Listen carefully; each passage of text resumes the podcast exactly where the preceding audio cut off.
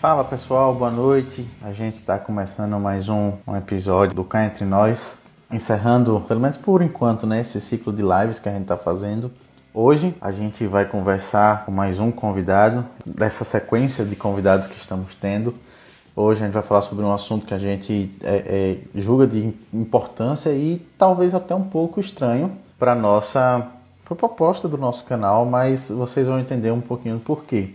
Hoje a gente vai falar sobre finanças né, em tempos de crise e nós entendemos que a parte financeira, né, essa área do conhecimento, essa área de nossas vidas tem uh, impactos, aspectos teológicos também. Né? Não é, a gente não pode se esquecer daquela área da teologia que nós chamamos de teologia prática, que envolve inúmeras coisas, não é verdade? E nós vamos receber mais um convidado muito especial para a gente, que ele não é pastor, ele não é pastor, mas ele é trabalha na área financeira, tá bom? E eu vou estar tá convidando ele aqui para ele entrar e então a gente fazer as devidas apresentações. Fala, velho. E aí, mano, tudo bom?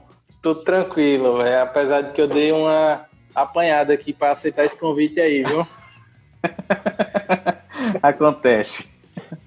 Vocês sabem que eu não sou um cara muito, muito tecnológico.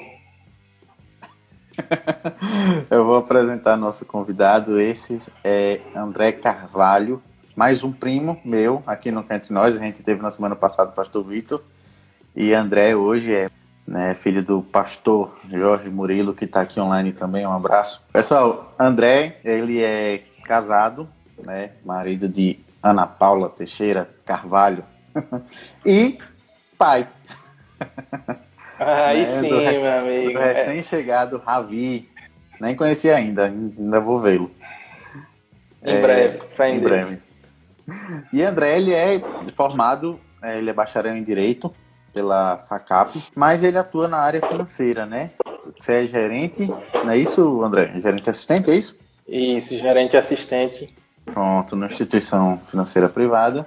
E ele vai nos ajudar, Exatamente. então, nesse, nesse momento aí. Esqueci de alguma coisa? Não, não, tudo tranquilo. Minha, minha característica principal aí, a partir do dia 7 de abril, você já informou que é o pai do Ravi, né? É verdade, é verdade. Essa aí é a, é a principal. O restante é, é mera observação. pois é, gente. E André, como eu falei, né? Ele é, veio para nos ajudar nessa área da teologia prática, né? Que é a questão da, da nossa vida financeira. Nós entendemos que todas as coisas elas devem ser feitas para a glória de Deus e no momento em que nós estamos passando, né, nesse grande período de uh, distanciamento social, de isolamento em alguns casos, né, a coisa que mais tem preocupado a cabeça de, dos brasileiros, na grande maioria, são as questões financeiras. Mas nós podemos perceber muitas pessoas só se atentam para esse lado justamente no, momento de pandemia, né, no momento de pandemia. Mas na verdade é uma questão que nós encontramos, enfrentamos, melhor dizendo, a todo momento. Né? E só para vocês terem uma ideia, e aí eu vou passar a palavra para André, das inúmeras, dos, dos inúmeros motivos né, para, por exemplo, divórcio de casais, um dos principais tem sido justamente as questões financeiras. E como eu disse, isso se torna um problema teológico e pastoral também. Mas, como eu falei, a gente vai para a prática. e aí eu vou trazer a primeira pergunta, André, e aí você assume a palavra e a gente vai conversando nesse meio tempo.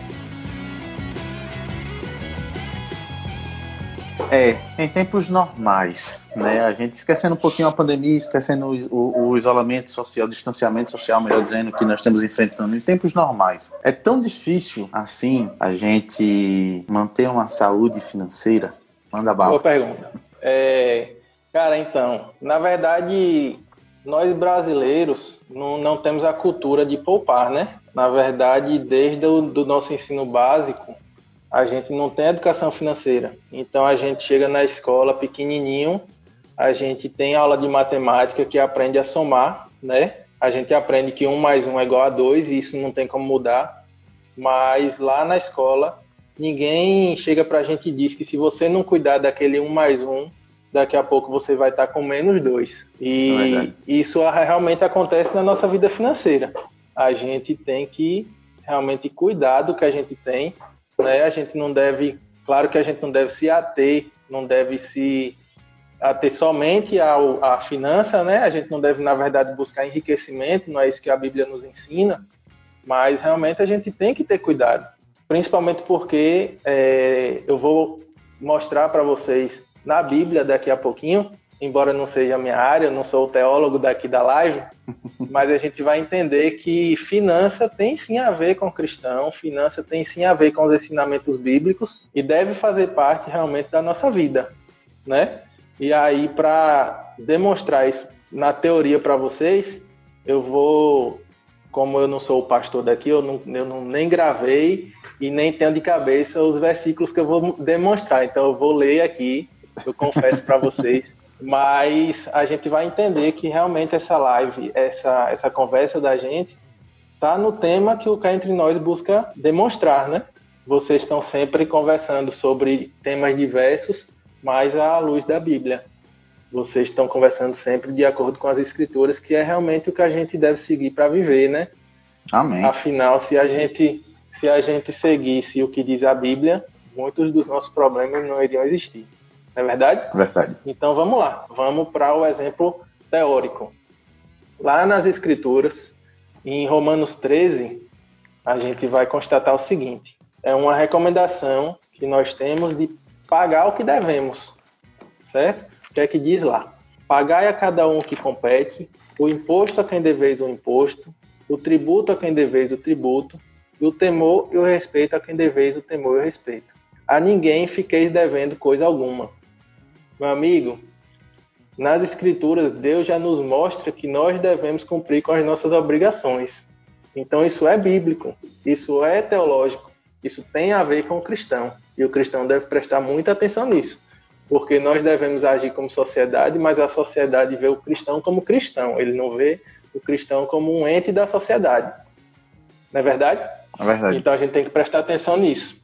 Ah, André, o, a Bíblia fala que a gente deve pagar os nossos, os nossos, os nossos débitos.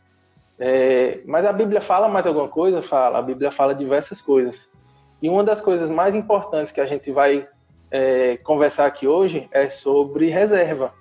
Nós devemos ter reserva, principalmente para é, superar o que está acontecendo agora, por exemplo.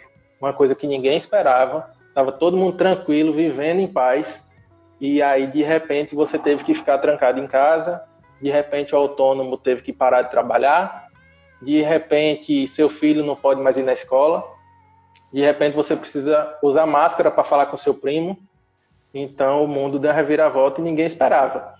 Mas se você estiver preparado financeiramente, pelo menos por esse problema você vai passar de uma forma mais amena.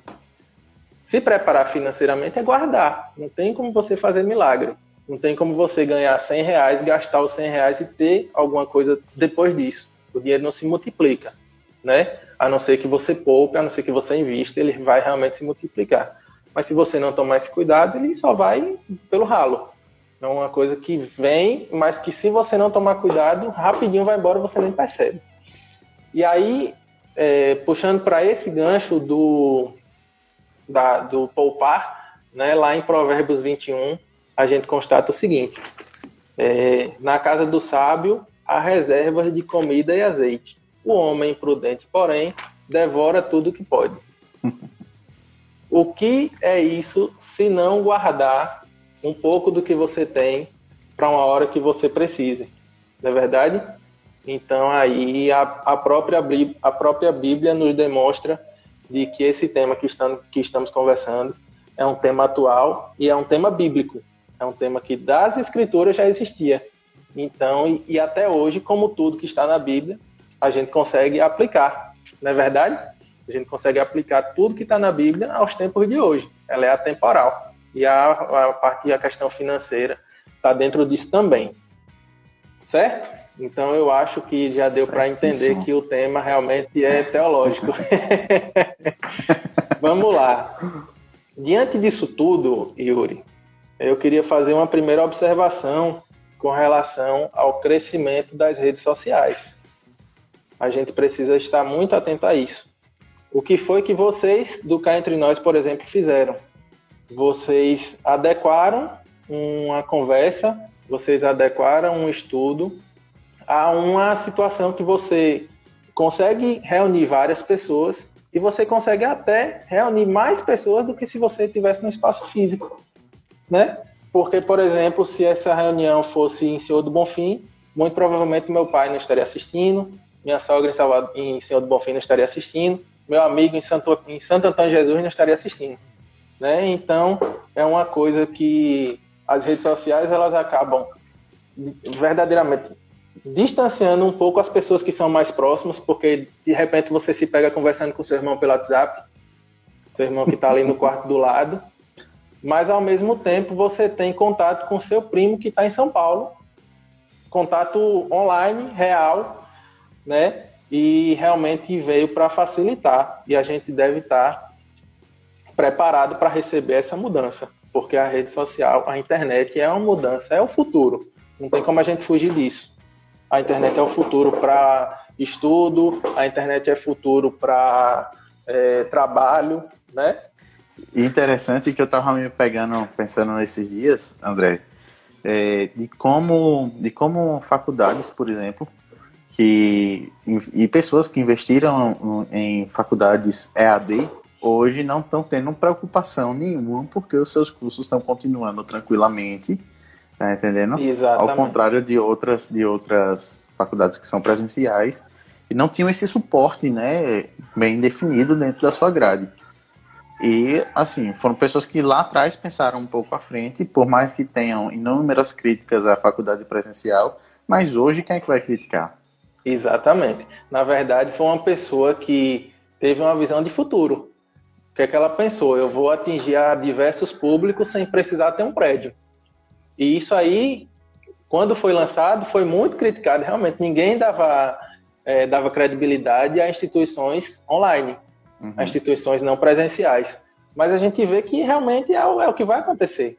O mundo ele está cada vez mais globalizado e está cada vez mais online, né?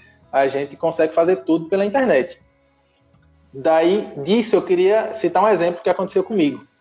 Com a chegada de Ravi nessa pandemia, foi, foi uma grande preocupação para a gente, inclusive e foi preocupação para os médicos, foi preocupação para a clínica. Então, os procedimentos estão todos diferentes, é, muito cuidado, enfim, coisas que a gente realmente precisa fazer. E para um recém-nascido, uma das coisas mais importantes que tem é a primeira consulta com o pediatra porque é a pessoa quem vai avaliar naqueles primeiros dias de vida ali como é que o, que o bebê tá, etc e tal. O que é que aconteceu comigo? Na minha cidade foi decretado fechamento de comércio, de clínicas, enfim, é, a maioria das coisas dos lugares fecharam. E aí o que foi que eu fiz? Eu corri atrás de um pediatra para conseguir marcar uma consulta. Resultado, o que foi que aconteceu? simplesmente não tinha atendimento. As clínicas todas fechadas. E uma clínica que eu consegui era para três ou quatro dias depois, por ordem de chegada. Ou seja, eu ia ter que colocar o meu filho numa situação de risco, junto com minha esposa, junto comigo, é, para conseguir uma consulta médica. E aí o que foi que aconteceu? A rede social, a internet, mais uma vez, mostrou que ela é o futuro e hoje para a gente ela é o presente. É, eu consegui uma consulta com uma médica de Salvador, ou seja, consegui sem me deslocar, sem precisar sair de casa, sem precisar marcar, sem enfim, com a maior facilidade do mundo, uma consulta telepresencial, o que a gente está fazendo aqui agora. Ela simplesmente consultou meu filho de Salvador, eu marquei por telefone, a consulta foi por telefone, e o pagamento da consulta eu fiz por telefone através do meu aplicativo bancário. Então, sem precisar sair de casa, eu resolvi um grande problema. E aí é isso que os profissionais que se destacam é por isso, é porque eles buscam soluções para problemas que parecem não ter. E a internet está aí para isso. Então, a primeira dica: quem é empresário, quem é autônomo, quem, quem trabalha para si, preste atenção nas redes sociais. Elas são o presente e elas vão ser ainda mais o futuro. Daqui a pouquinho a gente vai dar exemplos, outros exemplos de outras pessoas que conseguiram pelo menos é, passar a crise, pelo menos até agora, de uma forma menos dramática. Uhum. Eles se adequaram ao mercado e é isso que a gente precisa fazer. A gente precisa mudar. A gente precisa é, se adequar às coisas que acontecem para que a gente não pare, não fique estatizado porque é, não pode. A gente tem que evoluir, a gente tem que pegar as dificuldades e começar a evoluir. E na, na finança deve ser assim também. É difícil poupar? É difícil poupar. Mas a gente, é, com organização, com planejamento e com esforço, um tantinho de esforço, a gente consegue. A gente vai conseguir demonstrar isso mais para frente, certo?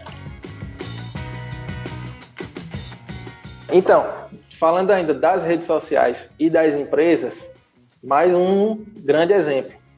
Quando que você imaginaria que um gestor poderia conversar com 50 funcionários ao mesmo tempo se a empresa fosse é, nacional ou multinacional, onde cada pessoa estaria em um lugar? Impossível, né? É impossível. Você não tem como fechar uma empresa toda sexta-feira para fazer uma reunião e juntar todas essas pessoas gastando com transporte, botando os funcionários em risco, enfim. O que é que você vai fazer? Você vai criar um grupo da sua empresa, você vai mandar uma mensagem no WhatsApp, eu vou receber daqui, meu colega vai receber de São Paulo, outro colega vai receber do Rio, outro colega vai receber dos Estados Unidos. Todo mundo ao mesmo tempo, todo mundo vendo a mensagem, sem precisar marcar reunião. Incrível, né? É. Não é futuro, é presente.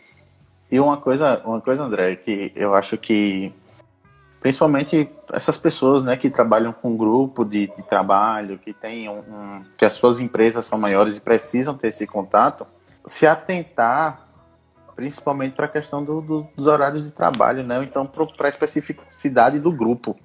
Por exemplo, a gente sabe que tem muitas pessoas no grupo da empresa fica mandando piada, fica mandando né, besteira o tempo todo. E, uhum. e a pessoa tem que focar, olha, eu estou trabalhando, é, eu estou mandando mensagem no WhatsApp, eu estou mandando uma mensagem no Telegram, seja o que for, eu estou mandando mensagem, tô, mas é, o grupo é de trabalho, então tenho que mandar para o trabalho, tenho que me, me, me, situar que isso daqui é o trabalho, porque senão a gente é, é, acaba não usando as, as próprias redes sociais que nos auxiliariam, né, no serviço, a gente acaba usando para besteira e perdendo tempo. Exatamente. E isso aí é, é, a gente pode aplicar também a mais uma situação que a pandemia trouxe. As médias e grandes empresas, a maioria, ou uma, pelo menos uma boa parte delas, adotaram um sistema de home office. O que é que é isso? Você tira o seu funcionário que não pode chegar no trabalho por diversos motivos, não pode usar o transporte público, ou para não expor ele ao vírus, no caso específico de hoje, e você deixa ele no conforto do lar, né, o que é maravilhoso, e aí ele vai somente fazer e tratar daquilo que a empresa busca. Então, o home office hoje é uma questão de necessidade, é verdade, mas nós devemos ter certeza de que ele vai continuar. O home office muito provavelmente seja uma estratégia de mercado depois que passar essa pandemia. Por quê? O que, é que a gente consegue é, notar já? A gente consegue notar que as empresas vão gastar menos com pagamento de transporte de funcionários, a empresa vai gastar menos com espaço físico, porque não vai precisar ter uma, um, um, espaço gigantesco, se 50%, por exemplo, da sua empresa não estiver ali dentro, né? A empresa não vai arriscar o funcionário a sofrer um acidente de trabalho no percurso de casa para o trabalho e do trabalho para casa, que é o que a justiça determina, né? E então, para a empresa são vários, é, vários pontos positivos. Uhum. O ponto negativo que eu vejo é exatamente isso que você citou. É o risco que nós vamos correr pela falta de costume de entrega do funcionário brasileiro para a empresa que ele serve. É, talvez ele não cumpra o que ele, o que ele é exigido. Talvez a pessoa perca o foco, talvez a pessoa é, vai cuidar de outras coisas ao mesmo tempo que cuida do trabalho. E para que isso não aconteça, os especialistas é, recomendam o seguinte: você está em home office, tá, ok, mas você vai se programar para cumprir aquele home office como se você estivesse no seu trabalho. Então, o que é que você vai fazer? Você vai acordar de manhã, você vai fazer sua refeição, você vai tirar seu pijama, você vai sentar num lugar afastado do cachorro, afastado da sogra, afastado do filho, afastado do rádio, afastado do computador com WhatsApp, com o Instagram aberto, e você vai focar no seu trabalho. Se você fizer isso, meu amigo, você vai se dar bem no home office. Se você não fizer, infelizmente você não vai se dar. E a empresa vai saber, porque a empresa tem como saber se o funcionário está ali acessando o seu trabalho ou não. Não pense que as empresas estão simplesmente colocando os funcionários em casa para curtir a pandemia, que não é férias. Pandemia é para você ficar em casa, para você se cuidar. E pandemia de trabalho é para você ficar em casa trabalhando enquanto se cuida. Não é para você acordar meio-dia e fazer ali 10 minutinhos de trabalho e jogar videogame. Longe disso. Se você fizer isso, você vai se dar mal. Então, o que é que o home office proporciona para a gente? Ganho de tempo, é, diminuição de riscos e, muito provavelmente, aumento de produtividade. Porque a, a pessoa vai estar ali no conforto do, de casa, ele não vai querer perder esse emprego de forma nenhuma, então, muito provavelmente ele busque, se ele for uma pessoa responsável, ele vai buscar pelo seu crescimento na empresa mesmo estando em casa. Isso vai acontecer isso é muito provavelmente seja um futuro próximo. Não deve estar muito longe do que a gente está vivendo hoje, não.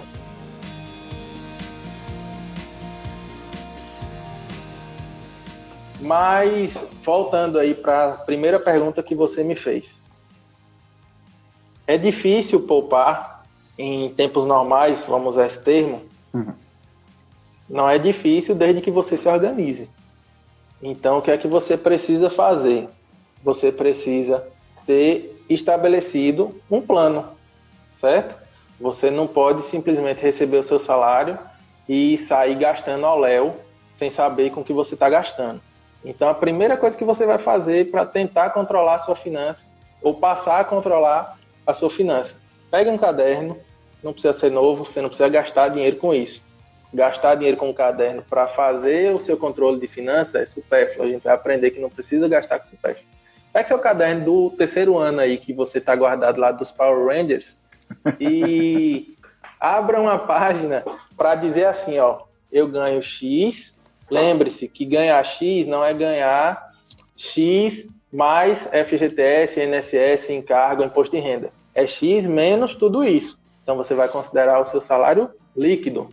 Se você ganha mil reais, você vai descontar seu INSS. Você não ganha, você não vai viver com mil. Você vai viver com mil menos INSS, FGTS e etc. E tal. Então a primeira coisa que você vai fazer, quanto eu ganho? Y, eu vou botar lá em cima, lá no cabeçalho.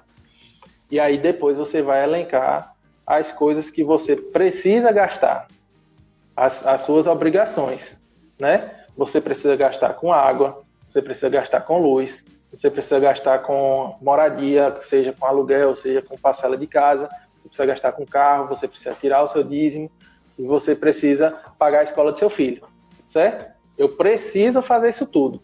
Além disso, eu posso ter um celular novo, eu posso tomar um sorvete, eu posso assistir um filme. Então você tem que diferenciar na sua lista o que você precisa e o que você pode. São coisas completamente diferentes certo?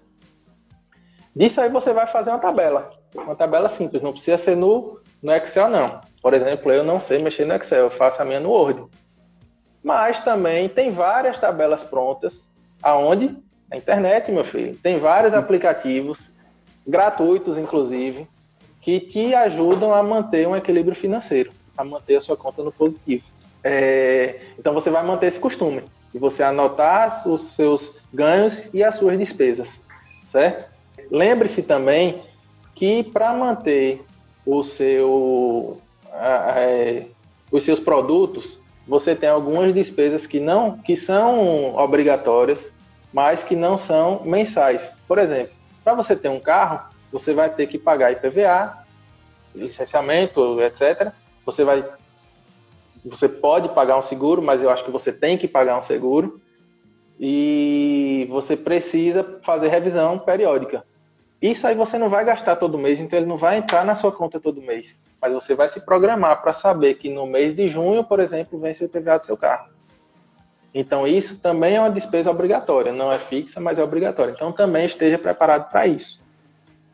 E além de tudo isso, você precisa investir em duas coisas que são primordiais. Invista em conhecimento e invista em você.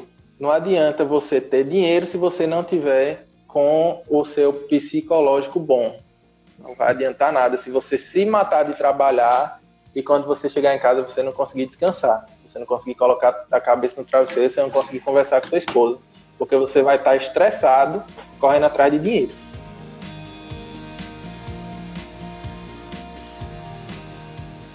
E aí, entendendo o que a gente precisa fazer para conseguir se equilibrar, eu queria, já aproveitando um gancho de uma pergunta que a gente recebeu, pergunta que John fez, ele perguntou o seguinte, sobre os, as nossas dívidas, né? Isso. Como pagar as nossas dívidas, como nos livrar das nossas dívidas, não é verdade? E realmente isso é uma, uma pergunta que vários brasileiros têm. Numa pesquisa recente da FEBRABAN, foi constatado que 66% dos brasileiros têm dívidas. E dívidas são diferentes de responsabilidades de pagamento. Responsabilidade de pagamento é quando eu lhe peço emprestado 20 reais e eu tenho até o dia 30 para lhe pagar 20 reais. Se eu passar do dia 30 for para o dia 1 de maio, por exemplo, eu já não tenho mais a responsabilidade de pagamento, eu já tenho uma dívida com você.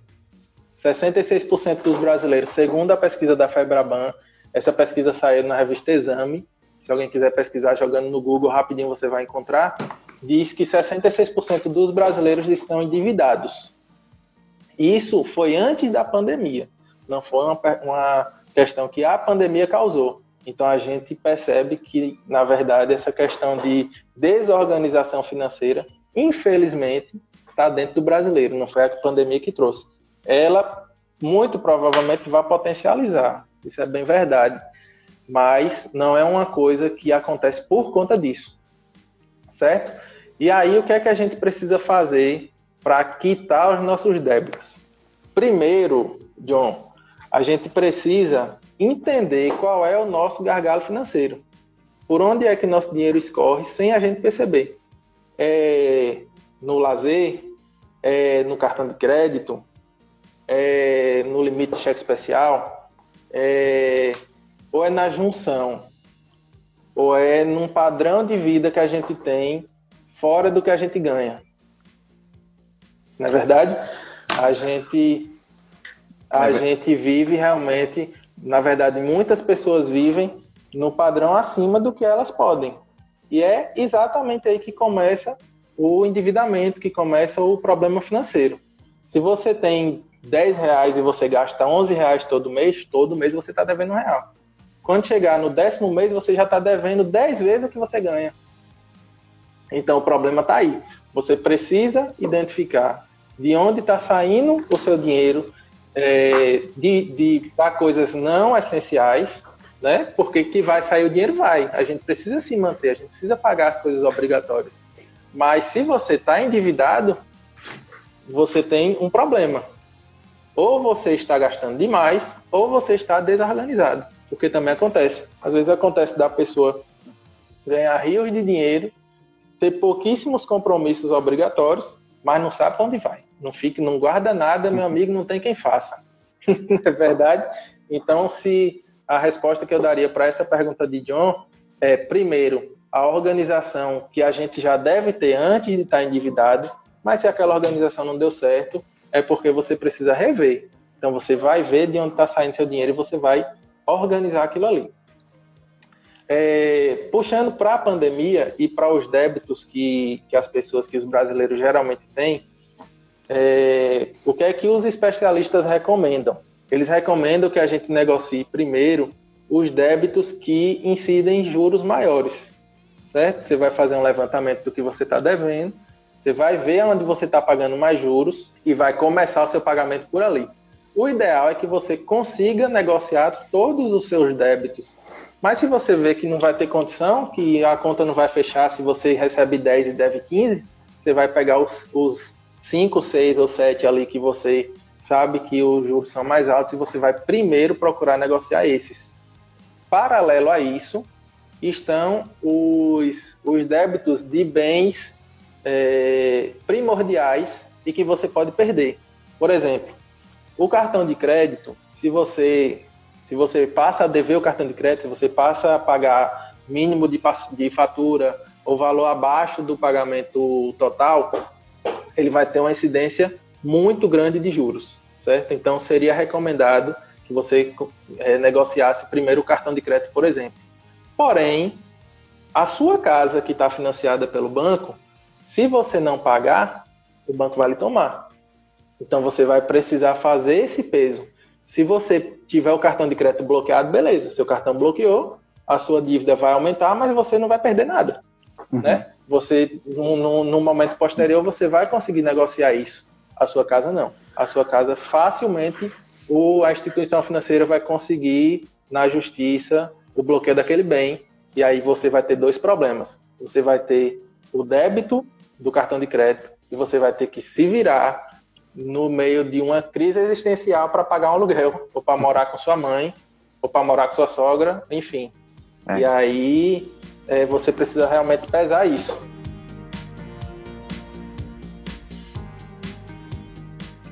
André, aproveitando que você entrou nesse assunto, é uma prática comum, né? A gente sabe disso. Grande parte das pessoas tem algum tipo de empréstimo. Eu não estou falando de financiamento de casa, não estou falando de financiamento de carro. Algum empréstimo que pegou para alguma coisa que seja. Isso tá. Minha pergunta vai estar tá ligada um pouco com a questão do cartão de crédito. Porque eu sei que certo. alguns bancos, não sei se todos, e aí se você puder completar a informação melhor, alguns bancos estão sugerindo, sugerindo assim, estão abrindo a possibilidade para que as pessoas bloqueiem os pagamentos das parcelas Adiem as parcelas, né? Exatamente. Ah, eu, sinceramente, eu não sei como isso funciona, não sei se vai aumentar nos juros ou não vai aumentar nos juros, não sei, do, do pagamento do empréstimo.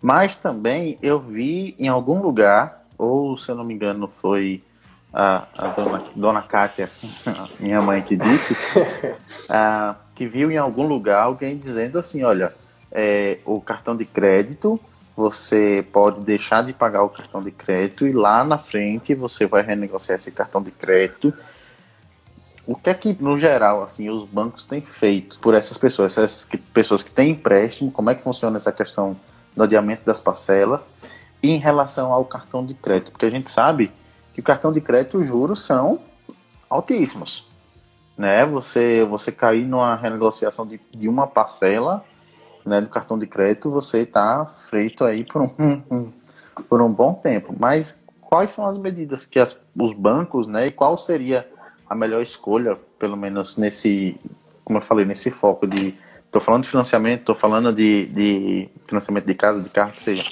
empréstimos comuns e cartão de crédito. Qual seriam as atitudes melhores assim? É, qual que foi a medida adotada pelos principais bancos brasileiros junto com a Febraban, o Banco Central? Justamente isso aí que você falou. Vai ser dado, na verdade já está sendo oportunizado aos clientes de fazerem esse adiamento de parcela. Aí vai depender da instituição financeira é, regrar isso. Uhum. Ou seja, alguns bancos você vai conseguir um adiamento de parcela de 30 dias, outros de 60, outros de 90, outros de 120. Yuri, eu vou pagar mais juros em cima disso? Na verdade, é assim, o que é que ficou acordado? A taxa de juros vai ser a mesma da época que você contratou, fez a contratação daquele, daquele saldo. Então, mais teoricamente você não vai. Mas se os juros são mensais é, e você está adiando a sua parcela, no final das contas você vai realmente pagar juros em cima daquilo. O seu valor de financiamento vai aumentar um pouquinho. Como é uma questão emergencial, é, os juros não estão, não estão absurdos, não estão altos. Os juros estão, pelo contrário, eles estão muito abaixo da prática comum. Uhum. E aí, atrelado a isso, foi uma recomendação do governo federal para é, ajudar as empresas a superarem essa crise. O que é que foi sugerido para os bancos? Foi criada uma linha de financiamento, uma linha de crédito junto é, com os principais bancos brasileiros, junto com o BNDES, que é o banco privado, é um banco estatal, né? Ele serve somente para emprestar crédito coletivo. Eu não consigo, André, pessoa física, chegar no BNDES e pedir 10 mil reais emprestado. E aí o que é que aconteceu? Os bancos se juntaram, decidiram isso. E aí vai ser o seguinte: as empresas que têm folha de pagamento com o banco, que pagam seus funcionários por aquela instituição financeira é, específica, eles vão ter a oportunidade de, de conseguir um crédito com a taxa de juros irrisória, mas em contrapartida, esse crédito ele vai diretamente para o pagamento da folha do funcionário. Então eu não vou, eu empresário não vou conseguir esse financiamento do BNDES para comprar maquinário, não vou conseguir, porque esse valor vai especificamente para o funcionário. Voltando para a questão do adiamento de parcela, eu queria fazer um adendo. Essa questão foi feita, foi criada para quem não consegue pagar. Eu não recomendo que você se aproveite da situação para respirar financeiramente, porque isso não é verdade. Você não vai respirar financeiramente. Então, se você está com seu pagamento normal, se você tem ali, vamos dizer, você é servidor público, você está com aquela parcela que você já paga e o seu pagamento esse mês, o seu honorário vem integral, não tem por que você adiar uma parcela. Você está jogando para frente uma coisa que você não precisa quando na verdade você deveria estar fazendo uma guarda do que você não está gastando. Entendeu? É, então foi essa solução que os bancos, por enquanto, encontraram. E em relação a essa questão do cartão de crédito, André? Sim, o cartão de crédito. É, eu vi essa questão aí, cara. Eu vi, inclusive, estudando, pesquisando para conversar com vocês, eu vi é, algumas pessoas recomendando o seguinte: inclusive com, com, com um certo tom de alarmismo. Não negocie nada agora. Cara, na verdade isso é um pouco perigoso. Eu não faria. André, pessoa física, não ficaria em débito com ninguém, a não ser que eu realmente não consiga. Se você não tiver saída, por exemplo, se você é autônomo, você vive com o salário que você recebe por mês e esse mês não vai sobrar, paciência, o que é que você vai fazer? Você não tem como fazer mágica do seu dinheiro duplicar. Não é, não é essa questão. Mas se você pode, pague o que você deve. Até porque a gente viu mais cedo que para o cristão é uma obrigação cristã. Para ir para todos nós é uma obrigação de responsabilidade. Tem muita gente que eu vejo dizendo: ah, deixa meu nome ir para o SPC. Cara, isso não existe, né? Você não pode pegar um crédito e você deixar de pagar propositadamente só porque não vai lhe acontecer nada. Até porque vai lhe acontecer. Se você precisar de um crédito depois, você não sendo um bom pagador, você não vai ter. Né? Se, eu, se eu te pedir um dinheiro emprestado e não te pagar, você vai comentar com seu colega: Ah, André não me pagou. Seu colega não vai me emprestar e nem você e nem ninguém. Do mesmo jeito acontece no mercado financeiro. O, o mercado financeiro ele é atrelado, então todos os bancos acessam todos os sistemas é, do CPF da pessoa, né, que é onde fica registrado os pagamentos e os débitos. E se você não for um bom pagador numa instituição financeira, muito provavelmente outra instituição não vai querer lhe abrir as portas. É, as pessoas, as pessoas pensam assim, né? Olha, ah, em cinco anos o meu nome vai sair do SPC, só que, principalmente em questão de banco, esquecem que o seu nome também vai estar lá no Bacen. E Exatamente. no Bacen é onde acontecem as coisas. Se você tem uma restrição no Bacen... é lá que a você, mágica acontece, né? Você tem a restrição no Bacen, você não consegue fazer nada em banco nenhum. Você não consegue nem abrir uma poupança. Se é. brincar. Então, Exatamente. É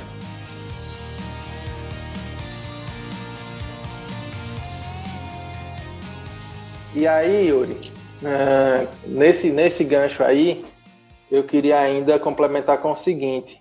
Eu fiz uma pesquisa de mercado com alguns amigos meus, alguns amigos empresários, especificamente, e para perguntar o que aconteceu com as empresas dele ou o que eles fizeram para resolver, certo? certo? Eu vou citar deles aqui, eu vou citar é, três deles. Um amigo meu, ele tem uma escola, uma, uma escola é, presencial, certo? De curso técnico, e aqui na cidade também fechou. Uhum. Qual que foi a saída? Videoaula, simplesmente. Não tem como fazer outra coisa, não tem como fazer de outra forma. Ele vai perceber que com essa videoaula, boa parte do, da despesa que ele tem na escola vai cair. Entendeu? Então, muito provavelmente, esse esquema de videoaula da empresa dele vai, vai perdurar aí, pelo menos para algumas atividades. Ele não deve é, virar EAD, mas ele deve, pelo menos, algumas apresentações, alguns encontros, ele deve fazer por videoaula. Aí é um, um primeiro ponto dessa solução que esse colega encontrou. E o segundo ponto que ele percebeu foi que ele está é, montado num local estratégico. Ele está numa, numa, numa, linha de mercado que as pessoas precisam dele.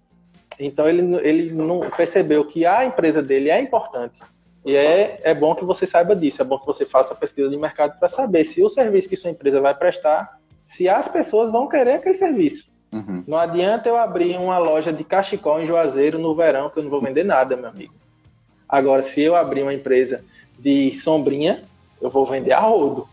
Vou vender até acabar meu estoque. Não é verdade? Então você tem que realmente se adequar ao mercado que você está. É, um segundo colega, ele é engenheiro civil, e aí a situação dele é um pouco mais complicada. O que é que aconteceu? Ele é de Maceió. O governo do estado, ele proibiu as obras, certo? E deixou apenas que fizesse, que fossem feitas as obras essenciais. É, Para o bem desse meu colega, ele participa dessas obras que são consideradas essenciais. Algumas obras de prefeitura, algumas obras do governo do estado, essas coisas. E aí, o que é que ele retirou da pandemia? Ele retirou que, primeiro, o, flu, o, o saldo de caixa dele é importantíssimo. Ele percebeu isso agora.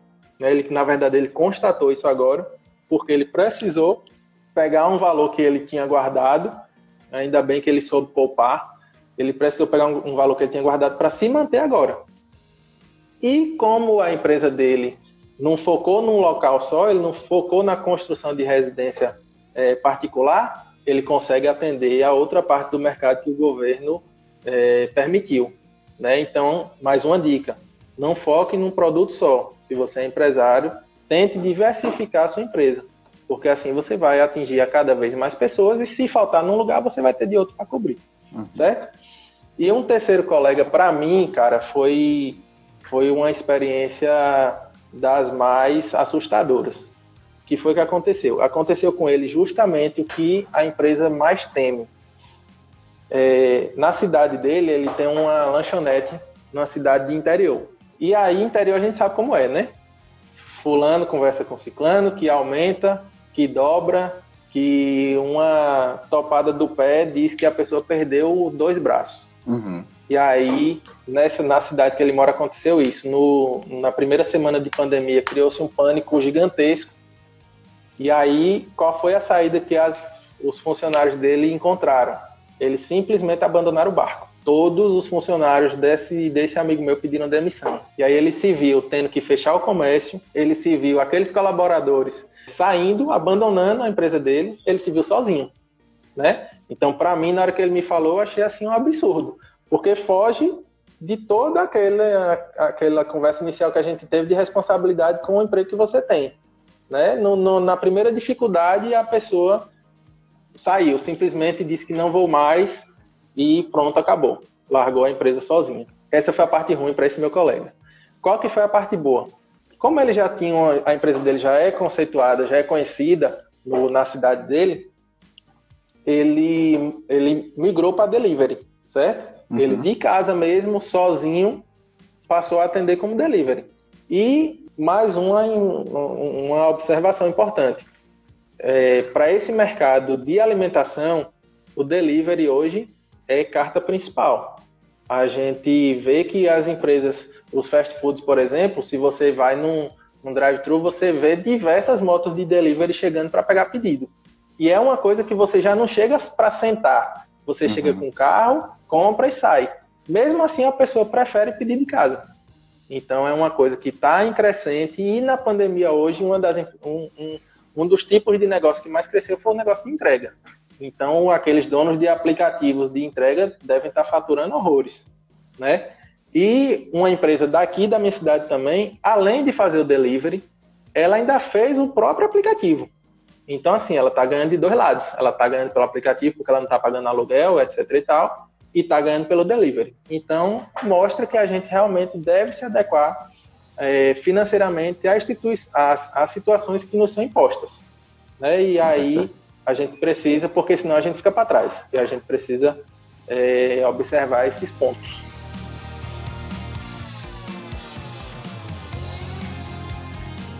É verdade. Uh, a gente está aqui caminhando para o fim, é, André, e uma coisa que eu. Boa, e uma coisa que eu gostaria de puxar para a gente, né? Como a gente falou, como você bem colocou é, no início, é uma questão também é, teológica, né? Uma questão prática. E tem duas perguntas aqui, tá? Que eu vou te fazer daqui a pouco, mas eu queria, gostaria de comentar o seguinte, olha. Sim, de fato, o, o alvo do cristão, o alvo do, do crente não é não é ser rico, mas isso não significa que ser rico seja pecado, né? Exatamente. Ah, é aquela, exatamente. aquela história.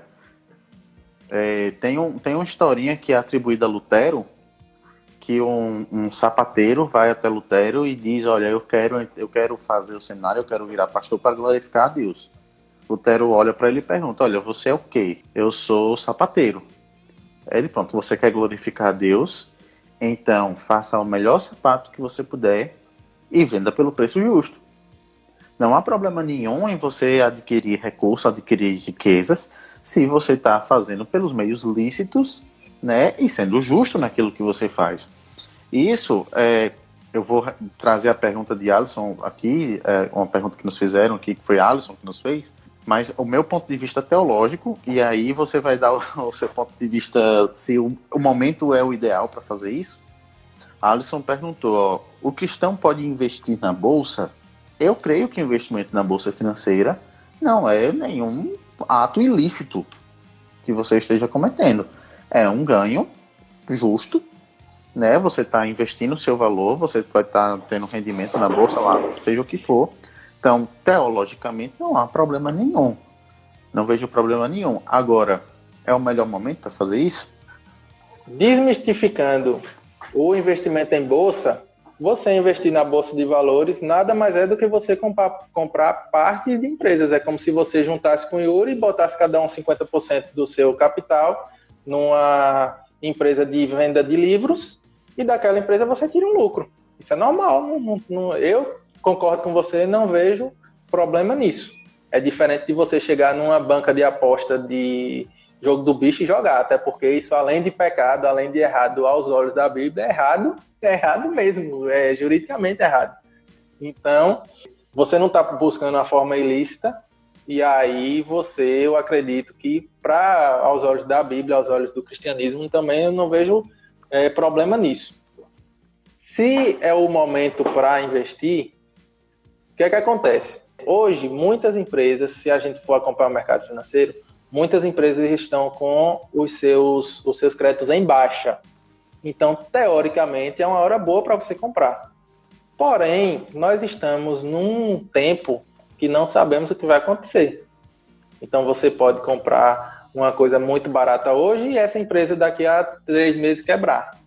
Né? E você também pode deixar de comprar e essa empresa daqui a três meses fazer vezes 10 o seu o, o lucro que o ganho que você teria. Para isso aí vai depender muito do perfil da pessoa. Você vai sentar na carteira do seu do gerente da sua conta, vai preencher lá um, um item que é obrigatório para investimento, que é o perfil do investidor. E o seu gerente, de acordo com os seus ganhos, de acordo com as suas condições, vai te dizer: está na hora de investir na bolsa, está na hora de comprar ações de empresas ou está na hora de deixar o seu dinheiro guardado, porque você não deve gastar agora, certo? Vai depender muito do seu perfil. Hoje, não tem como você generalizar, não tem como João e Maria comprarem os fazerem os mesmos investimentos se João é uma pessoa e Maria é outra, certo? Uhum. André, é, é em, termos, em termos de investimento, ah, porque assim, eu vou falar de investimento mais de empresa, principalmente das empresas que estão trabalhando com questão com, com as aulas né, virtuais, escolas, cursos técnicos, como você trouxe, né, a sua, o seu exemplo aí de um amigo seu. Eu creio que deve, que deva ser uma preocupação também das pessoas que fazem, né, entender que, olha, já que eu não estou tendo essa aula presencial, então o valor deveria cair, né, do curso. Isso uhum. é uma uhum. questão. Mas tem uma outra questão também que, é, que, é, que vou defender o lado do consumidor um pouquinho, é, de quem consome desse lado, das pessoas que estão se propondo a fazer isso se preocuparem um pouquinho também com o equipamento que estão fazendo, né? Porque não adianta Exatamente. você pegar, você pegar é, uma sala, uma sala escura, né? E aqui eu, a gente é amador, graças a Deus, a gente não está ganhando dinheiro com isso, a gente faz por prazer, né? Para ajudar os outros mas não adianta você pegar uma, uma sala com iluminação ruim, com um, um áudio ruim, com um, um, você apontar uma câmera ruim para uma parede com um data show ruim, né? Então, Exatamente. É, é, eu tenho essa preocupação e até onde você tem conhecimento aí, principalmente seus amigos, né? Eu, eu creio que eles tenham tido essa preocupação também, mas é um tipo de investimento que as empresas vão precisar fazer. Uhum. E aí vem de novo a mesma pergunta: é hora de fazer esse investimento? Porque você comprar um. É, um, né, não é muito barato esse equipamento. Exatamente. É assim, Yuri. No, no segmento de escolas, especificamente, que é um ramo que já tem uma inadimplência muito grande, infelizmente, às vezes você vê uma escola que o pai está chegando ali com carro novo e está devendo parcela, né? Eu tenho, eu conheço algumas pessoas desse ramo e, e, realmente isso acontece. Como é uma coisa que é, é uma prestação de serviço, mas que juridicamente não pode ser cortado, seu filho vai dever o ano todo, ele vai frequentar as aulas todos os dias. E se ele quiser fazer a matrícula no outro ano, a lei garante que ele vai conseguir, certo? Então, o, qual que é o nosso momento? É verdade que a escola está deixando de gastar com energia, com água, é, com deslocamento de funcionários, é verdade. Mas também é uma outra verdade que a, que a escola, a empresa, está precisando fazer um investimento pesado e um investimento que ela não estava preparada. Então, o momento hoje é de. A, a palavra de regra é negociação. Então, as empresas, as escolas, por exemplo, aqui da minha, da minha região, eu já sei que já, já tem alguns projetos de é, diminuição de valor de parcela, desconto em parcela, certo? E mais por outro lado, essa escola, essa empresa também vai ter que fazer um investimento. Você não uhum. tem como simplesmente pegar um celular como a gente está fazendo aqui e filmar para uma coisa que ninguém está pagando, né? Para uma coisa que é amadora, para uma coisa que não é nossa profissão. Outra coisa é você ter a responsabilidade de, além de ensinar as pessoas você ensinar com qualidade. Então as empresas elas estão investindo, elas precisam investir. É o momento? É o momento. Ou ela investe em tecnologia ou ela fecha as portas, porque ela não pode dar aula, a pessoa não vai pagar se não tiver aula, porque a prestação de serviço não está sendo feita, ela não vai ter a obrigatoriedade de contra é, de, de pagar essa contraprestação. Então assim, ou ele investe ou ele investe. Ele não tem o que fazer. Ele só tem que se policiar para investir no certo. Né? Não adianta uma escola comprar um equipamento é, de baixa qualidade, por exemplo, se daqui a seis meses ela vai perceber que fez isso no impulso, no, na intenção de, de gastar menos e ter que trocar o material. Uhum. Certo? Então a, a, palavra da vez é negociar, tanto entre pessoas quanto entre, quanto entre instituições financeiras, quanto entre prestadores de serviços. Puxando o gancho para a instituição financeira, eu me lembrei de uma situação aqui. Quando você tiver uma dívida, você, você vai buscar, você vai procurar fazer essa negociação antes de o credor tentar fazer. Porque isso vai ser bom para você, vai ser bom para sua negociação. Você vai ser sincero. Seja sincero com seu, com seu banco, seja sincero com seu gerente. Sente na mesa e diga: oh, infelizmente eu não vou conseguir pagar isso, mas eu quero saber como você vai me ajudar para eu não deixar de lhe pagar. Porque, ao uhum. contrário do que, do que as pessoas pensam, os bancos eles não são loucos para que todo mundo deva cartão de crédito porque vai pagar juros. Pelo contrário.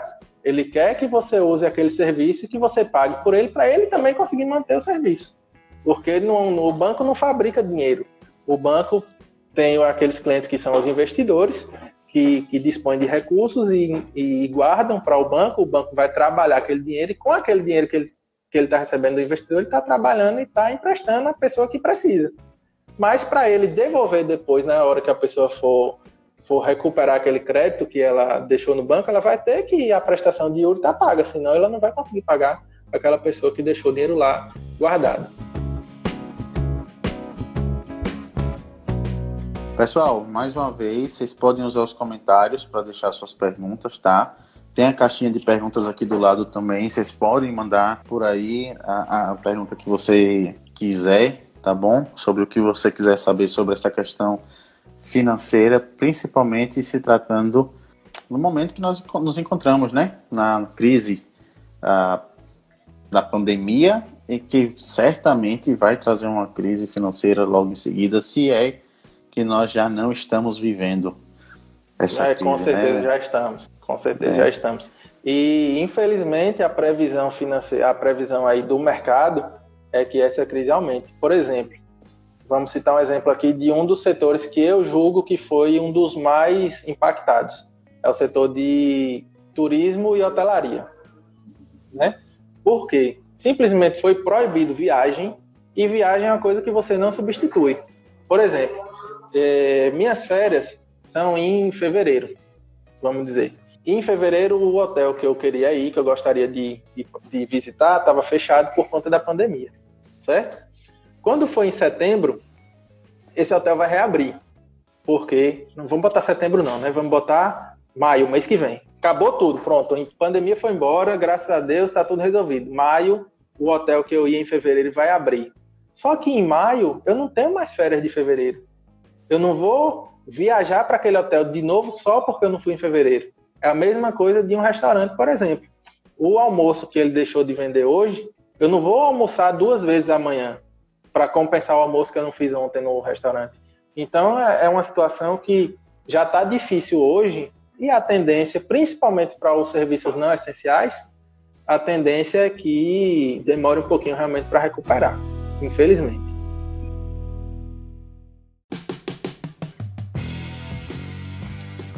Chegou uma pergunta para a gente aqui, André. A Isis mandou uma pergunta de John. Previdência privada é uma boa forma de poupar dinheiro? Vamos lá, John. É, previdência privada e poupança são duas coisas parecidas, mas são diferentes entre si. O que é que você busca numa previdência privada? Você busca poupar, você busca multiplicar o seu dinheiro ou você busca garantir a sua aposentadoria? Se você busca poupar, você está no investimento errado. Se você busca multiplicar o seu dinheiro, você está no investimento que pode multiplicar, mas pode não multiplicar. Se você está guardando, fazendo uma reserva hoje para uma futura aposentadoria, perfeito, você está na previdência privada. A previdência privada é igualzinha à previdência pública, é, é igualzinho ao INSS que a gente paga. A diferença é que o banco vai fazer render o seu dinheiro e vai lhe pagar uma prestação depois. No INSS é diferente, você paga o INSS, a gente sabe que o INSS no Brasil tem, tem duas características principais, né? Que uma é fomentar a segurança do trabalhador e outra é fomentar a aposentadoria.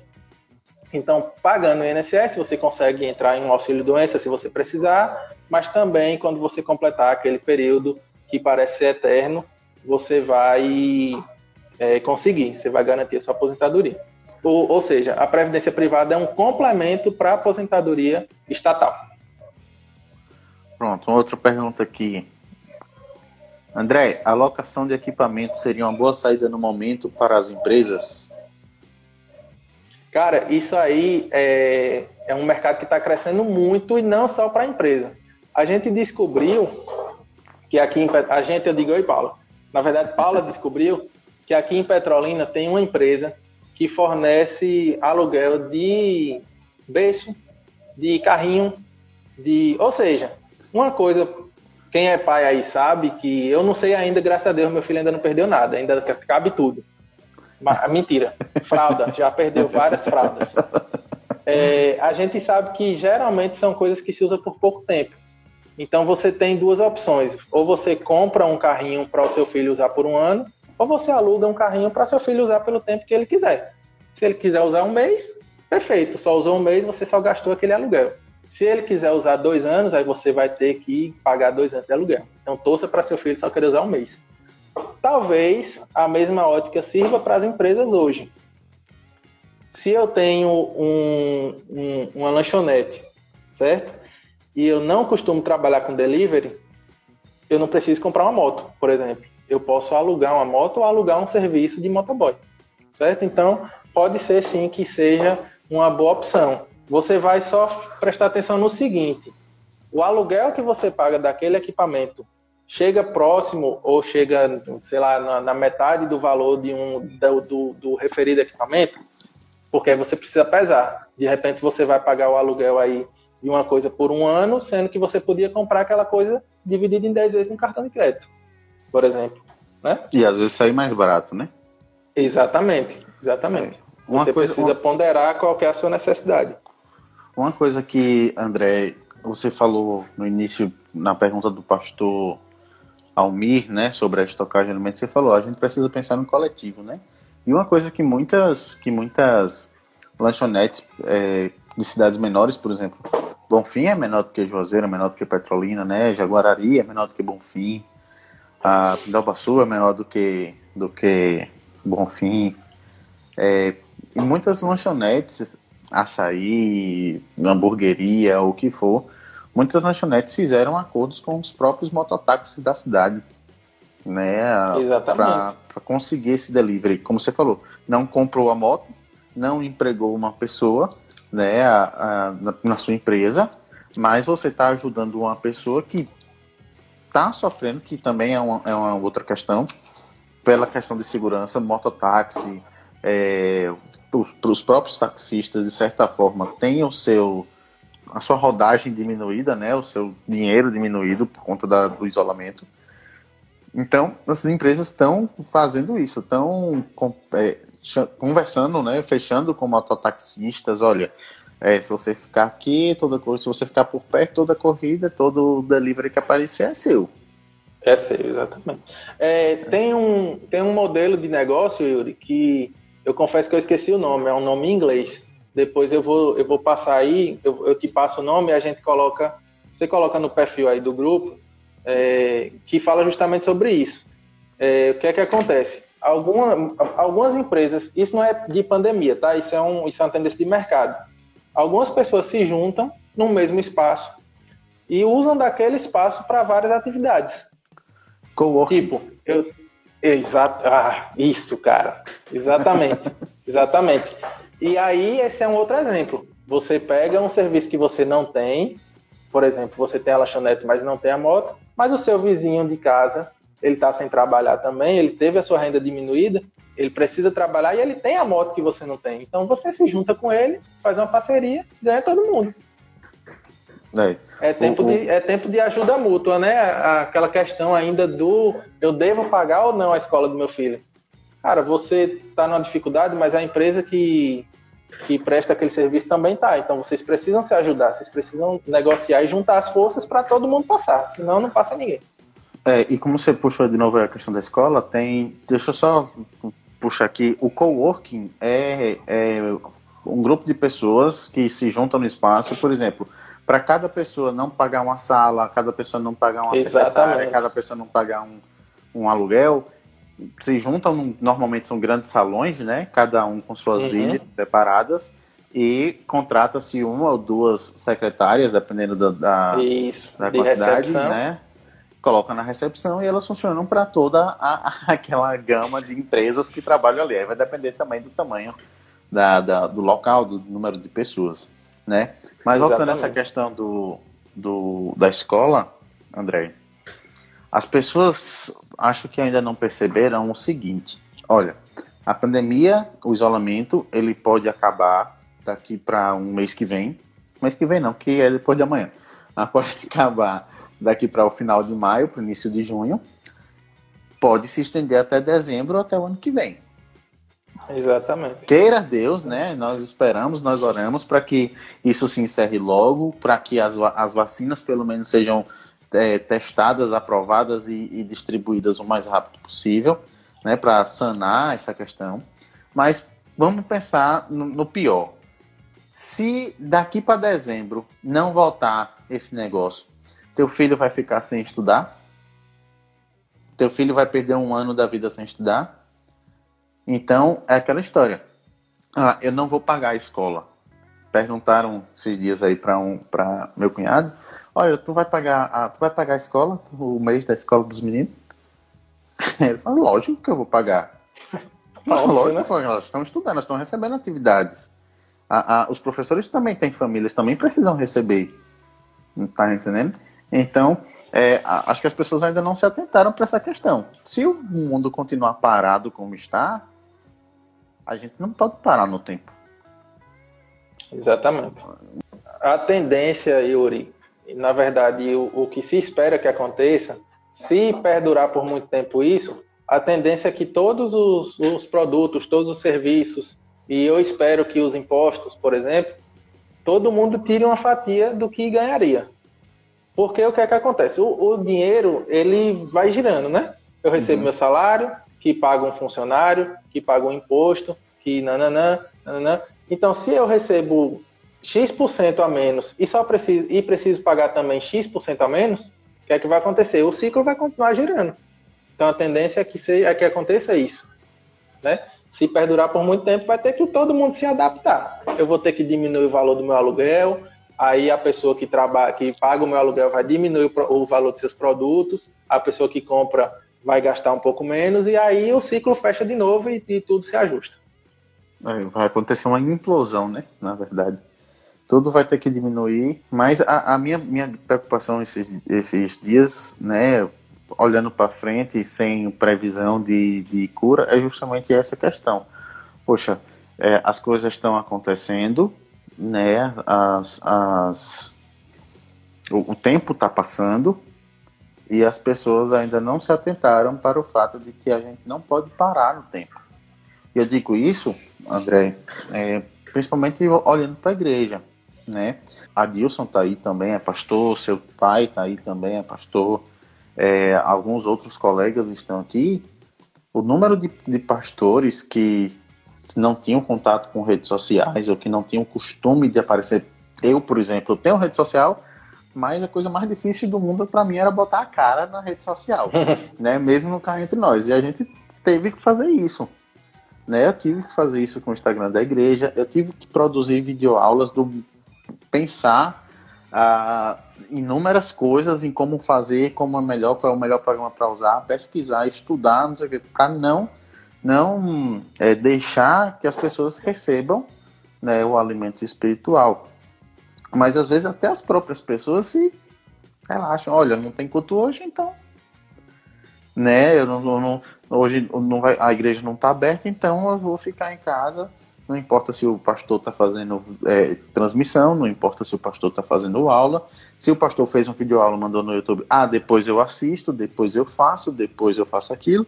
E aí, a mania do depois, né? A mania do depois. Depois e, eu pago. Depois eu pago. E até. Uh, isso, obviamente, estou falando em relação da igreja, mas a gente pega. Se a gente for aplicar esse mesmo princípio em relação ao trabalho, né, e como você falou, é o, é o, o grande, o grande perigo do, do homework é justamente esse, do home office, melhor dizendo, né? É, é, é justamente esse, olha. Ah, mas eu faço depois. É exatamente. Eu, eu deixo é você, É você deixar de servir a sua empresa por oito horas para servir a você por oito e a sua empresa no seu horário de descanso. Exatamente. E é aquela é, coisa. Isso não pode acontecer. O meu trabalho eu posso fazer em 40 minutos. Ah, eu, vou, eu, eu só tenho aquilo ali para fazer em 40 minutos e eu faço. Aí você deixa os últimos 40 minutos do dia. e não é do dia é, é, do horário comercial, é do dia mesmo. Você vai pegar um negócio lá 11 20 11 e 42 É, para fazer um trabalho de 40 minutos, entendeu? Então. E, Yuri, essa questão aí de, de deixar para pegar por último aquilo que você deveria pegar primeiro também serve para finança, tá? É, não, não, fa, não caia na besteira de dizer, ah, eu vou esperar o, o dia 30 para ver quanto sobrou para botar na poupança. Meu amigo, você não vai fazer isso nunca. Você vai gastar o dinheiro todo. Coloque o valor que você vai guardar, coloque o valor que você vai poupar como prioridade. Pague as coisas que você precisa. Antes de você gastar com as coisas que, você, que não são essenciais, pegue o seu dinheirinho e coloque ali guardado no, no, na melhor forma que você encontrar, ou embaixo do colchão, ou no banco, ou no investimento, enfim. Mas tire, deixe isso como obrigação, não deixe como sobra, porque sobra de dinheiro não vai ter nunca. É, cara, e é uma coisa interessante, porque assim, a, a primeiro, a, o brasileiro não é acostumado a poupar, né? Foi a primeira coisa que a gente uh, falou. Uh, o brasileiro não é acostumado a poupar. Uh, o brasileiro ele não é acostumado a pensar no próximo, né? A gente viu aí o, o, o exemplo do álcool em gel, né? Os supermercados esgotaram álcool em gel, não tinha álcool em gel nem para limpar o próprio supermercado, porque as pessoas estocaram, né? Então, o brasileiro não é, não é acostumado a poupar, não é acostumado a pensar no próximo e não, não, é, não é ensinado desde a infância a fazer o, os controle financeiro das suas, das suas rendas. Ah, mas isso ensinar para uma criança é besteira? Tá. no futuro a gente vê a besteira. Né? É, na verdade, isso aí é primordial, né? Se você ensina a criança de, de pequeno, ela vai guardar aquilo ali. Tudo que você é. ensina é, é, quando ele é pequeno, ele vai guardar. O que foi importante para ele, ele vai guardar. Tenho certeza disso. Eu, pelo menos, eu estou falando por mim. Tudo que meu pai ensinou quando, me ensinou quando eu era pequeno, eu guardo até hoje. Uhum. Não, não, deixei de guardar nada. Pois é. Então acredito assim... que isso possa se, se, se aplicar a qualquer pessoa. Pois é.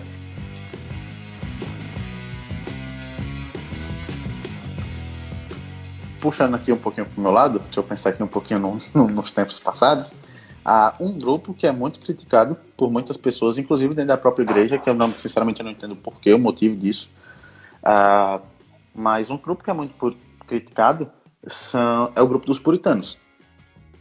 Certo? É o grupo dos puritanos, os herdeiros ali do, da reforma protestante, os imediatos herdeiros da reforma protestante.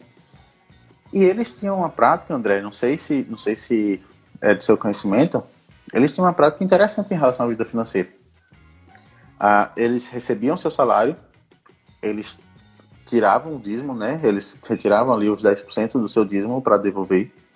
Eles é, organizavam as suas contas, mas dentro das suas contas eles já organizavam uma porcentagem para o lazer e uma porcentagem para guardar.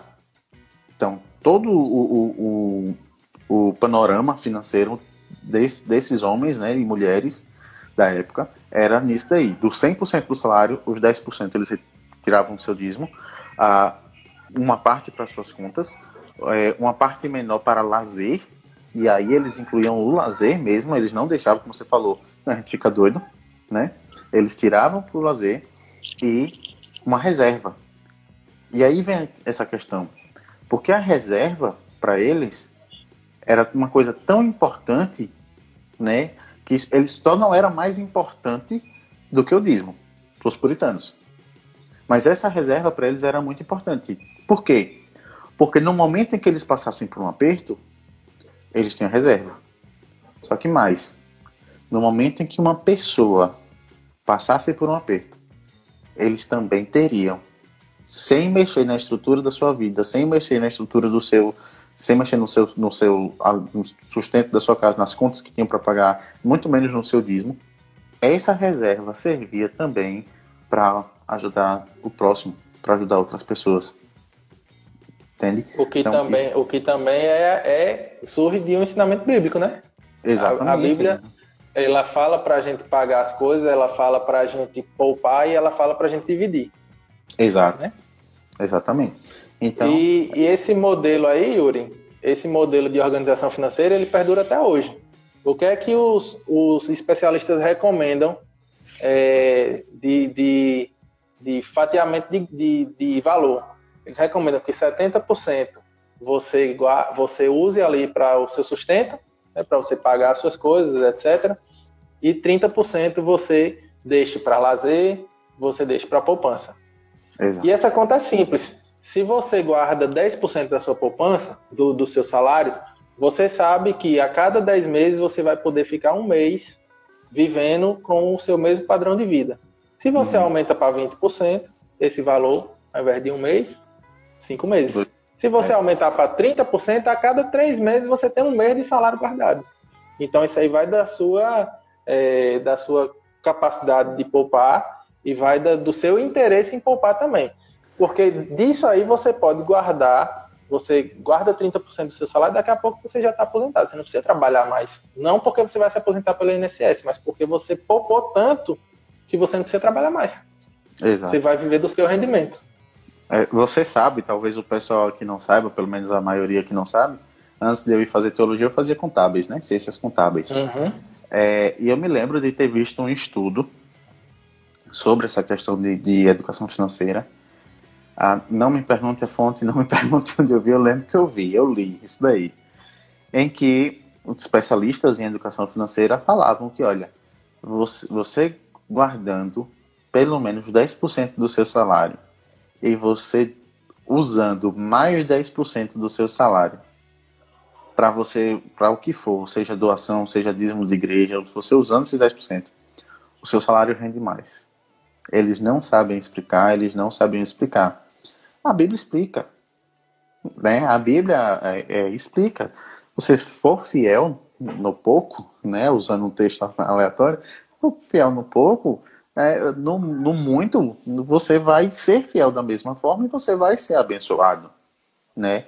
A, o grande problema que nós reformados encontramos, por exemplo, na teologia da prosperidade, não é a palavra prosperidade, mas o que eles fazem para ter prosperidade, o que eles ensinam para ter prosperidade.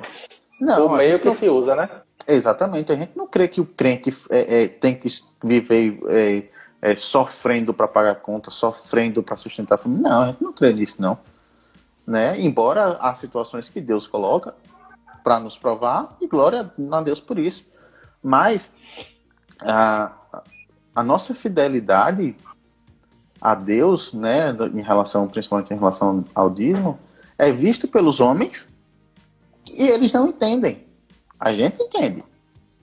Eles não entendem. Como é que, se você tira, e eu, assim, eu não sei se, não, não tô pedindo para que vocês façam essa experiência não, viu? Quem está assistindo, quem está ouvindo a gente, não tô pedindo para vocês fazerem essa experiência não. Mas olha, já aconteceu comigo, né? Há, há muito tempo atrás que foi quando eu percebi. Quando eu não dava o meu dízimo, Tecnicamente era para ter 10% a mais. E não Mas tinha, tinha 20% a menos. Tinha 20% a menos, né? E quando eu percebi isso e que eu voltei a, a, a dar o dízimo com fidelidade, e, e, repito, isso aconteceu muito tempo atrás, gente? A, a, voltei a dar meu dízimo com fidelidade e tudo mais, às vezes eu olhava para assim, olha, não vai sobrar, não vai ter como fechar ali o mês. e fechava e sobrava. Isso além, tá entendendo? Então, é uma questão, como eu falei, é uma questão teológica, sim. É uma questão teológica, sim. Mas que é vista pelos homens fora da igreja, né? Eles não vão entender. Eles não vão. Eles só vão entender, olha, se você fizer isso, vai sobrar. Né? E aí eles vão puxar aquela história. Ah, quem ajuda, né? Quem ajuda é ajudado. Tá, se você quiser ir por esse ditado, né? Ah, que o mundo vai lhe devolver o que você fizer de bom, tudo bem. A, a, isso, a esse acaso, entre aspas, nós chamamos de Deus, né? Se você, poxa, se você se preocupa com o próximo, é mais provável, não estou dizendo que é sempre, mas é muito mais provável que quando for você passando por uma necessidade, aquele que você ajudou também lhe ajude. Pode não acontecer, né? É, pode não acontecer, mas é mais provável que aconteça, né? Exatamente. Ah. Deixa, eu, deixa eu abrir um parêntese aqui para responder essa pergunta de Monteiro. Certo. É, ele está perguntando aqui se, a, se, se existe, se eu acho que tem alguma taxa bancária que é cobrada do correntista que eu, acho, que eu achava que não deveria ter. É, qual que é a justificativa para cobrar taxa? O banco é uma empresa, né? Então, uhum. ele está prestando diversos serviços e, para prestar esses serviços, ele tem que ter um investimento por trás. É, tem taxa que não deveria ser cobrada? Eu não colocaria dessa forma. Eu colocaria da seguinte maneira: tem taxa que a pessoa está pagando sem necessidade, porque ou não conversou, ou porque o gerente da conta não explicou, ou porque não tem conhecimento, ou porque eu percebo muito que as pessoas têm muito medo de banco, cara. As pessoas sentam na nossa cadeira parecendo que a gente vai tomar o dinheiro dela todo e usar e colocar no nosso bolso. Quando na verdade não é. Né? O, o banco ele está ali muito mais para ajudar. Uhum. Porque, por exemplo, se você vai, se você precisa de um cartão de crédito, é uma instituição financeira que vai te fornecer e você vai com aquele cartão de crédito conseguir comprar um produto que você provavelmente em espécie você não conseguiria. Né? O cartão de crédito hoje é nada mais do que a nota promissória de 10 anos atrás. Só que o risco antigamente era o da empresa. Se o uhum. cliente não pagasse, a empresa quem ia perder. Hoje o risco fica para o banco, né? Então, assim, se você acha que a, a, a taxa ou alguma taxa que você está pagando é abusiva, converse com seu gerente e perceba se essa taxa ela está adequada ao seu perfil de cliente.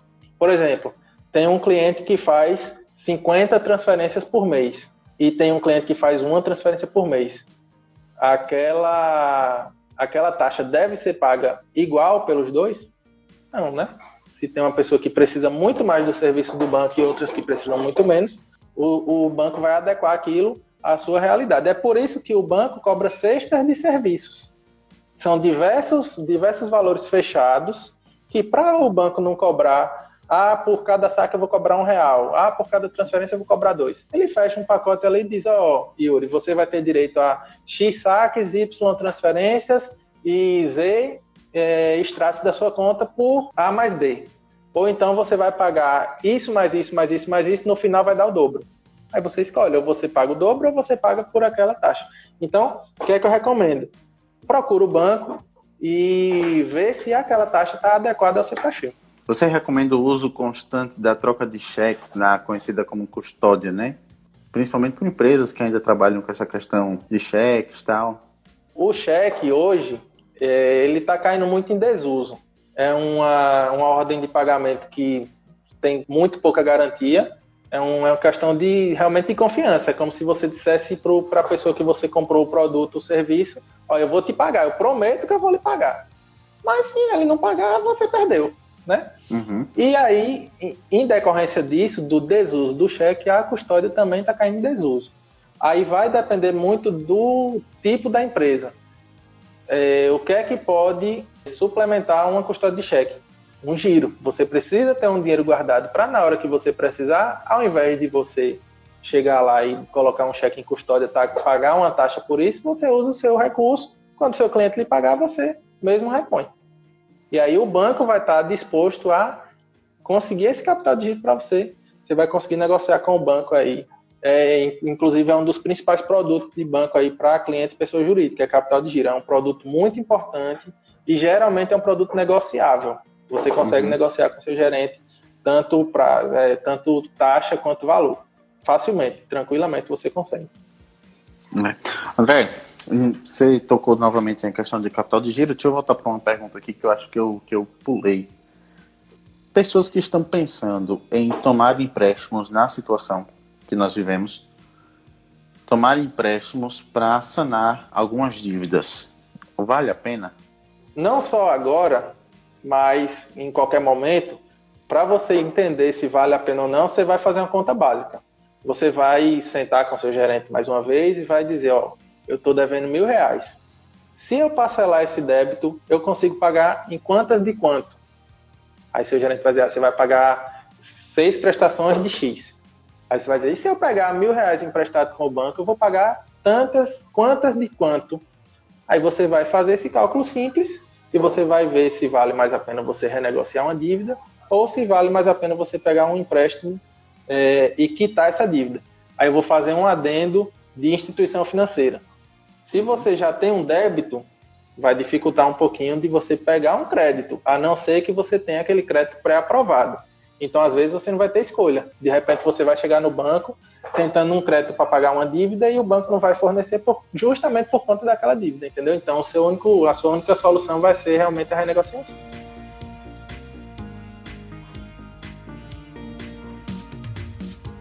Pessoal, eu vou pedir para André fazer suas considerações finais, né? Antes das considerações finais, deixa Pronto. eu só fazer um comentário sobre as considerações iniciais que você fez. Uma das coisas mais importantes aí da, da nossa conversa até agora foi a questão do impacto do descontrole financeiro na família, né? Isso realmente acontece muito e a gente precisa ter cuidado, porque senão a gente vai acabar perdendo nossa família por uma coisa que na verdade serviria para ajudar. Então, é, o que é que eu faço na minha casa? Eu tenho diálogo. Eu tenho muito diálogo com minha esposa. Então, seja sincero, meu amigo. Se, se você não consegue, seja sincero em casa e diga: Ó, eu não consigo fazer isso. Né? Se o seu cônjuge não vai lhe achar ruim porque você está sendo honesto. Entendeu? Então, o, o, principal aí, eu acho que a base principal de uma família é a conversa. Se você conseguir manter um diálogo com a pessoa que você convive, você vai conseguir resolver qualquer questão. E a questão financeira não vai ficar longe disso. Então, sente, converse e veja o que vocês podem e o que vocês não podem. Porque senão, você vai para o trabalho, vai voltar estressado, sem dinheiro no bolso. Sua mulher vai para o trabalho, vai voltar estressada, sem dinheiro no bolso e vai cuidar do menino. Quando vocês forem deitar, vocês vão brigar. Não, não, não tem outra solução. Não tem outra consequência senão essa. Então, diálogo, principalmente diálogo, para não, não deixar cair nesse, nessa problemática familiar. É, tem uma coisa, eu não sei se você vai concordar comigo, eu creio que sim. Mas tem uma coisa, André, que é, eu bato muito nessa tecla, né, com, com as pessoas que eu converso, que é uma é aquela história. Olha, você pode ser CPF diferente. você pode ter um CPF, sua esposa pode ter outro CPF. Você pode, o seu marido pode ter outro CPF. Mas quando você casa, não existe o meu dinheiro e o seu dinheiro. Não existe o, o meu recurso e o seu recurso não existe, olha, você vai pagar isso e eu vou pagar isso e isso, isso para compensar, né? Eu acho que o dinheiro é dos dois. Não tem o que é, tá dizendo, olha, eu, eu, que é o que você falou, né? Puxando também a questão de diálogo, diálogo, não tem aquela questão, olha, eu vou pagar a conta de água e de energia, você paga o supermercado. tá entendendo? Olha, aqui é assim, né? Aqui, ó, o, o meu dinheiro tá aqui, o meu dinheiro, o seu dinheiro tá aqui, a gente junta, é nosso dinheiro. E paga todo. E paga tudo. Exatamente. Você pode até, eu acho que não tem problema de você combinar. Você dizer, ó, vamos ver aqui nossas contas, dá 100 reais. Eu pago 50, você paga 50. Se a conta de luz for 50 e a de água for 50, você paga a conta de luz, eu pago a conta de água. Não é uma contraprestação. É porque vocês combinaram e acharam uma, forma melhor de, de controlar a finança assim. Eu concordo plenamente. Eu acho que os recursos das famílias devem ser é porque, na verdade, Yuri, tem muita gente que já casa com medo de separar e perder tudo. Ou seja, você já começou errado, né? Se você já casa com medo de daqui a pouco você, o seu cônjuge carregar sua casa, seu carro, você casou ou errado ou, ou não sei, não sei o que você pensa da sua vida. Mas se você já começa o seu relacionamento com o mesmo intuito, você vai você vai dividir, você não vai dar o seu. Você vai dividir. O que é meu é seu, o que é seu é meu e pronto, acabou. Vai juntar os dois. E aí, numa, na hora que um faltar, o outro vai estar tá ali para sustentar e vai seguir. Porque é por... se for dizer, ah, o meu é meu, o seu é seu, meu amigo, não case. Fique solteiro, namore só. É porque tem aquela história, né? Às vezes a, a, a, essas situações acontecem tanto que eu já tô vendo a hora de chegar no momento e falar assim, olha, é, você passou tantos, tantas horas do dia em casa, então o equivalente em quilowatts de, de energia foi. Você vai pagar, tá entendendo? Então, é, obviamente é... que isso daí são situações extremas, mas, por exemplo, é, você come, você, você gosta de, sei lá, você gosta de chocolate, chocolate. eu não gosto de chocolate. Você gosta de chocolate, eu odeio chocolate. Aí a gente vai fazer as compras. Ah, o seu chocolate você paga. tá entendendo? Não, não existe, né? Não, não existe, existe isso. Tá, a gente é, é, bem verdade que a gente está entrando num segundo tema aqui de conversa, né? É. Mas eu queria estender esse seu, esse seu comentário financeiro aí, porque assim, a gente tem muita, a gente tem muito costume de, de o homem ser o provedor financeiro da casa, uhum. né? E, e a mulher ser ali aquela base familiar, aquela pessoa que faz tudo. Eu, sincero e honestamente, não concordo com isso. Eu não sei se biblicamente eu estou errado. Mas na minha casa, por exemplo, isso não existe. Na minha casa eu trabalho, minha esposa trabalha, minha esposa trabalha em casa e eu também trabalho em casa. Então acho que você deve dividir as despesas e você deve dividir as responsabilidades do lar também. Não, não custa uhum. nada você chegar e varrer uma casa. E também não custa nada a mulher chegar para você dizer, ó, oh, vamos comer uma pizza hoje que eu pago. Mas qual é o problema disso? É, não, é, é, verdade, eu entendo. Ah, eu, biblicamente falando, André, eu concordo com você, né? É, eu não acho que deva ter, olha, é, o homem é o total provedor. Não, a, biblicamente falando, não se trata disso. Não se trata de você ser o total provedor, não. Mas a responsabilidade é, é né? sua. É, é a responsabilidade uhum. é sua. Olha, se sua esposa lhe ajuda, tudo bem, é um ótimo, maravilhoso. Agora, se ela não pode lhe ajudar, quem é que tem que fazer? Quem tem que fazer é o homem. Tá entendendo? Uhum. Quem tem que fazer é o homem. Até por, até por uma questão, é, como eu falei, é uma questão de teológica.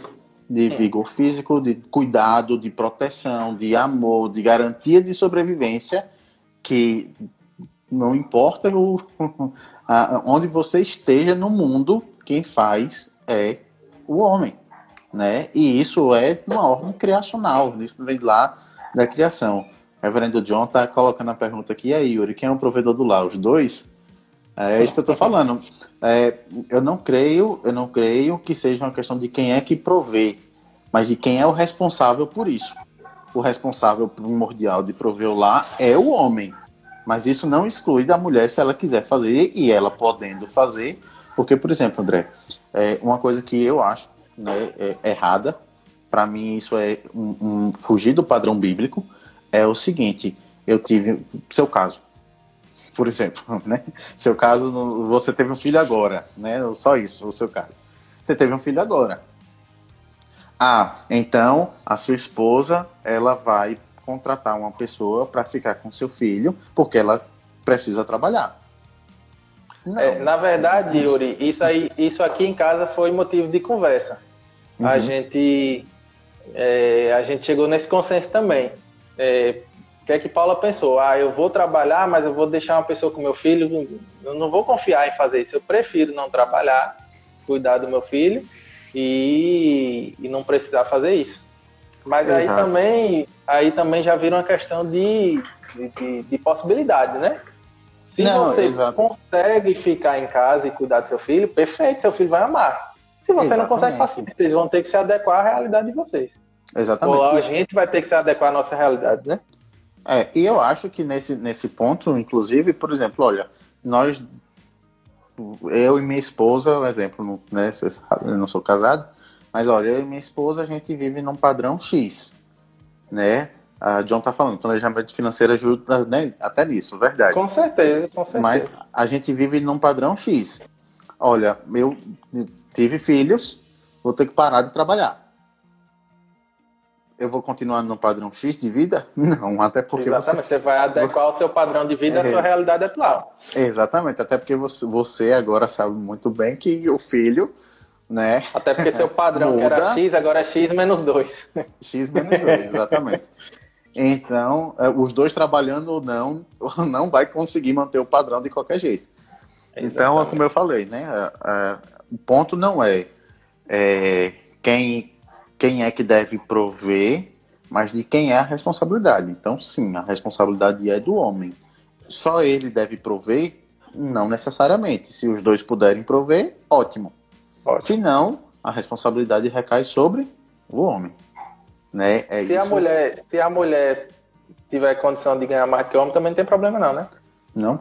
Não vejo problema nenhum. Eu, Até porque. Eu já disse a Paula várias vezes, cara. Eu disse: olha, se tu quiser ganhar o mesmo tanto que a gente ganharia junto, eu fico em casa lavando os pratos, não tem problema nenhum. Não, é aquela história. Até porque cai na outra questão que a gente acabou de tratar. O dinheiro da mulher não é o dinheiro da mulher, é o dinheiro do casal. O dinheiro do marido não é o dinheiro do marido, é o dinheiro do casal. Então, a gente não vai, como eu falei, a gente não vai contar o quilowatt, o, o tanto de quilowatts hora e cada um ficou em casa usando energia para depois dividir a conta de luz. Não vai fazer isso. Tá entendendo? Então, eu creio nesse, nesse ponto uh, que a responsabilidade é, de prover é do homem. É, colocou, John colocou, minha cognição é um pouco limitada. Qual é a diferença entre o provedor e o responsável? Provedor, como o próprio nome diz, né, John, já provém. É aquele que vai dar o recurso mas o responsável por dar o recurso é o homem. Né? A mulher pode prover também recursos para a casa? Pode, mas ela é responsável por isso? Biblicamente, não. Os dois, pod os dois podem ser provedores, mas a responsabilidade primária é do homem, né? Exatamente, a responsabilidade primária é do homem. E é aquela história, usando até a sua, sua, sua fala aí com o Paulo nessa brincadeira, é aquela história. Olha, se você se você se contenta em ficar em casa enquanto a sua mulher sai enfrentando perigo, enfrentando tudo que enfrenta para trabalhar, meu amigo, então acho melhor você rever um pouquinho da sua masculinidade bíblica aí, né? Acho que precisa ser confrontado pelas escrituras, porque no, no mínimo, no mínimo, tem algo errado. Estranho. é, o ideal é que você queira deixar sua família ali na segurança, né? Exatamente. É, gente... Mas se ela trabalhar em home office, eu fico. é, né? Tá certo. Gente, a gente está encerrando mais uma live de uma hora com o André. né? A gente já foi aí para quase duas horas de live. E eu queria passar a palavra para você, né? Para suas considerações finais, sua, seu fechamento aí sobre o assunto. É, e para a gente partir para os agradecimentos depois. Então, fica à vontade.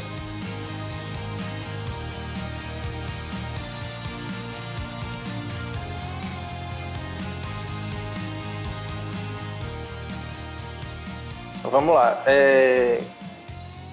Eu queria deixar duas reflexões. São duas coisas que eu aprendi, uma quando criança e uma já adolescente, mas são duas coisas que eu aprendi, guardei e vou guardar para minha vida toda.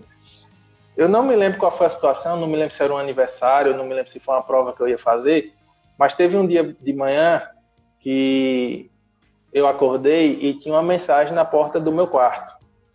É, você bem sabe que meu pai me acordava todos os dias, né? Ele sempre foi assim, meu pai sempre foi muito carinhoso e me chamou de neném até outro dia. E isso em específico que ele fez me marcou e eu guardei para minha vida e eu acho que é uma coisa que tem tudo a ver com o que a gente está conversando aqui.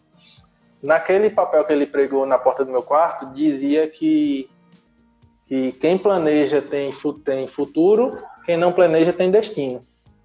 E isso também vale para a nossa vida financeira. Se a gente faz um planejamento, a gente vai ter um futuro. Se a gente não faz, o nosso destino talvez seja uma renegociação, porque a gente não vai ter condição de pagar tudo que a gente deve, né? Uhum. E, e uma outra reflexão que eu tive já como adolescente é também de uma pessoa que eu tenho uma figura como pai, é de um cara que eu respeito muito. É, aconteceu quando eu tava, quando eu era adolescente, ali no meu início de namoro com Paula. E meu sogro, essa pessoa que eu vou falar é meu sogro. Ele é, aquela, ele é aquele cara que, se precisar, ele constrói a casa. Então ele faz tudo. É o, é o cara que, se eu precisar de qualquer coisa, eu sei quem eu vou chamar. Quebrou um negócio, né, pronto, eu sei quem tá ali que ele vai conseguir uhum. fazer. Certa vez eu tava com ele no sítio. E nessa de fazer tudo, ele tava mexendo lá com uma máquina de solda. Fazendo alguma coisa lá que, que agora não me lembro o que era. Aí eu estava junto com ele conversando, ele virou para mim e perguntou se eu queria aprender a mexer naquela máquina de solda. Naquela ocasião, não sei porquê, não sei se, se por imaturidade, por medo de aprender ou por medo de não conseguir aprender, eu respondi a ele que não. Quando eu respondi a ele que não, ele virou para mim e disse que não ia ter nada que alguém quisesse ensinar ele que ele não quisesse aprender. E a partir daquele momento, eu tomei aquilo como lição de vida, então eu, eu faço essa mesma coisa. O que você quiser me ensinar, eu vou estar disposto a aprender. E isso daí também é uma forma de você se resguardar até no mercado de trabalho. Porque uhum. se de repente você trabalha é, com venda de roupa, mas você sabe montar móveis, se você for demitido, de repente você tem um mercado de trabalho que lhe espera. Né? É e isso aí eu apliquei também na minha vida. Como Paula não é daqui, ela precisou se mudar algumas vezes. E nessas mudanças a gente precisa montar e desmontar móveis. Ou seja, a cada mudança a gente precisa gastar um dinheiro. O que é que eu fiz? Certa vez o cara veio desmontar o guarda-roupa, eu fiquei prestando atenção e eu simplesmente aprendi a desmontar o guarda-roupa e a montar o guarda-roupa. Então, essa despesa eu não tenho mais. Eu diminui uma despesa que, que eu poderia ter simplesmente aprendendo. Né? Então a gente tem que estar disposto a aprender porque o conhecimento é uma coisa que ninguém vai conseguir tomar da gente. É verdade. É verdade. Amém. Cara, uh, muito obrigado. Uh, John tá falando aqui, olha, Yuri, já tem dois caras para uma próxima live, o pai desse cara e o sogro dele também. Vamos providenciar. Tem prioridade, todos os dois têm prioridade. Tem, é. Tem capacidade. Todos capacidade. É verdade.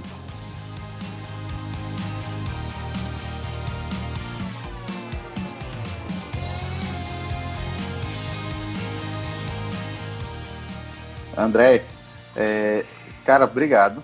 Né? Você sabe que eu fiquei muito feliz quando, quando a gente conversou e você apoiou isso que a gente está fazendo, né? Você sabe que esse projeto meu e de Adilson, a gente está fazendo por, por livre e espontânea vontade, né? É um, acho que é uma forma que a gente pode contribuir, né, com o pessoal e como eu falei, não só não só os assuntos teológicos pesados que de vez em quando a gente discute aqui, mas também nas coisas práticas, né? Isso também é teologia. A Dilson colocou aí um comentário agora há pouco, finanças para a glória de Deus, a gente tem que fazer, tem esse entendimento que tudo é feito para a glória de Deus.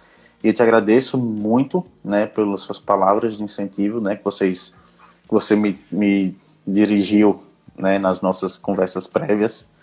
Te agradeço muito, te agradeço muito por ter aceitado estar aqui, ter tomado duas horas do seu tempo para vir conversar com a gente, tá bom? E ah, eu só peço para que o Senhor continue te abençoando, abençoando Paulinha, abençoando é, Ravi, né? Eu vou pegar e vou apertar muito esse menino quando encontrar, não se preocupe não. tá bom? E, cara, Deus te abençoe. E eu queria que você deixasse suas informações de contato. Eu tenho aqui seu Instagram, né? Que é arroba André Victor LC. Victor com C, né? Mas, Victor com C e R no final. E C e R no final. E você quiser deixar algum outro contato, e-mail, alguma coisa assim, fica à vontade. É, eu que agradeço, velho. Fiquei muito feliz, fiquei muito contente. Em, primeiro, por, por vocês terem confiado a mim nessa responsabilidade, é, confiado no que eu iria dizer. Né? Vocês deixaram, me deixaram muito livre para escolher o que falar. E eu agradeço por isso, porque, enfim, a gente tratar de dinheiro dos outros não é uma coisa fácil. A gente tratar do nosso dinheiro já não é fácil, imagine do dos outros. Então a gente tem que ter é, responsabilidade, né? E aí eu agradeço muito a confiança de vocês, parabenizar aí pela iniciativa. Tá realmente muito bom, eu gostei muito, acompanhei todas as lives aí. Eu tava inclusive com medo, porque tinha um bocado de cara gabaritada aí, e ia chegar eu, um, um mero apaixonado por finanças, e mas foi muito bom, foi muito bom, graças a Deus. Então, parabéns pelo trabalho de vocês, continuem invistam, é, divulguem, porque internet é realmente divulgação, não tem outra forma de você fazer. E estou aqui, se precisar, o que eu puder ajudar, estou disposto aí, vamos entrar nesse, nesse grupo aí. Fora o meu Instagram, se alguém quiser conversar mais sobre alguma coisa, deixa meu e-mail, André Victor com C e R no final, L de lata C de casa, arroba hotmail.com. Pronto. É, eu, véio, eu esqueci de agradecer o povo aí pela paciência, velho. Não é fácil não, você aguentar dois meninos conversando duas horas como se tivesse os dois sentados na mesa de casa, não, não deve ser coisa fácil. Então agradeço muito aí. Vi um bocado de gente do, do colega de trabalho, acabou de entrar um inclusive. Vi amigo, vi primo, vi pai, vi mãe. Então muito obrigado a todo mundo aí pelo, pela paciência em acompanhar. Verdade. Cara, muito obrigado. Deus te abençoe. Valeu. Pois é, pessoal, é, como o André falou agora, muito obrigado para todo mundo que participou, para todo mundo que tirou esses, essas horas né, do seu tempo para estar tá ouvindo a gente conversando sobre finanças, né, aqui no Instagram, que é mais voltado para a área teológica, mas é, com certeza isso está dentro, né, como a gente frisou todo momento, né, a teologia prática das nossas vidas, e eu quero agradecer a vocês por esses momentos. Eu peço que vocês continuem orando pela gente, continuem orando por esse projeto, né? E, por favor, o apoio de vocês é muito importante também em sugestões. Então, se vocês tiverem sugestões de temas para gente, a gente tratar, temas da teologia ou algum tema assim da vida comum, né? Como a gente fez hoje, então, por favor, mandem mensagem para a gente, a gente está aqui pronto para responder vocês, tá bom? Então, estejam orando pela gente, a gente com certeza vai estar orando por vocês também.